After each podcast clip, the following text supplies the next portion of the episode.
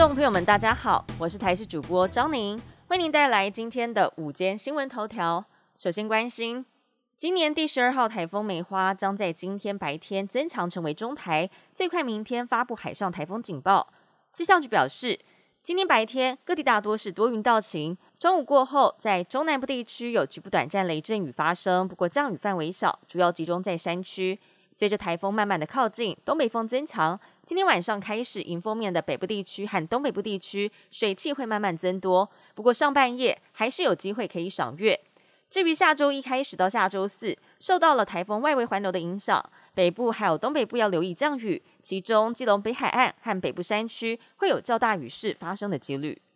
今天是中秋连假第二天，高工局预估国道双向交通量将达到一百零八百万车公里。上午以南下车潮为主，下午则开始出现北返车潮，建议用路人上午先出发。下午国道车况的部分，高工局指出，国道一号苗栗到湖口路段、西罗到埔盐路段，大约下午四点就会拥塞；国道五号则是从中午就涌现了车潮，将一路延伸到晚上的十二点。建议南下用路人可以在下午出发，北上短途的用路人则可以利用早上的时间出发，而北上长途用路人则可以等到收假日，也就是九月十一号的上午再出发。另外，收假日当天也有九大地雷路段，用路人得要多加留意了。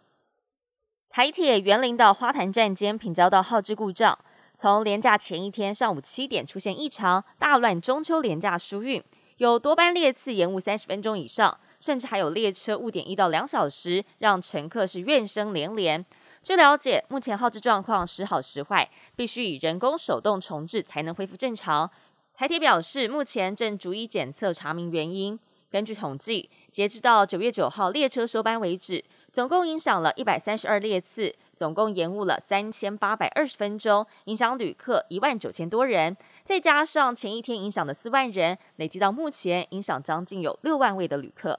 国际焦点：英国女王伊丽莎白二世在八号辞世，继任为国王的查尔斯三世九号回到伦敦白金汉宫，首次以国王身份发表电视演说。他强调一定会遵从母亲的遗志，维护宪法原则，并且奉献一生为民服务。查尔斯的表现四平八稳，普遍获得民众肯定。而他也在演说当中宣布将威尔斯亲王的头衔交棒给威廉王子，并罕见的对哈利王子夫妇表达关爱。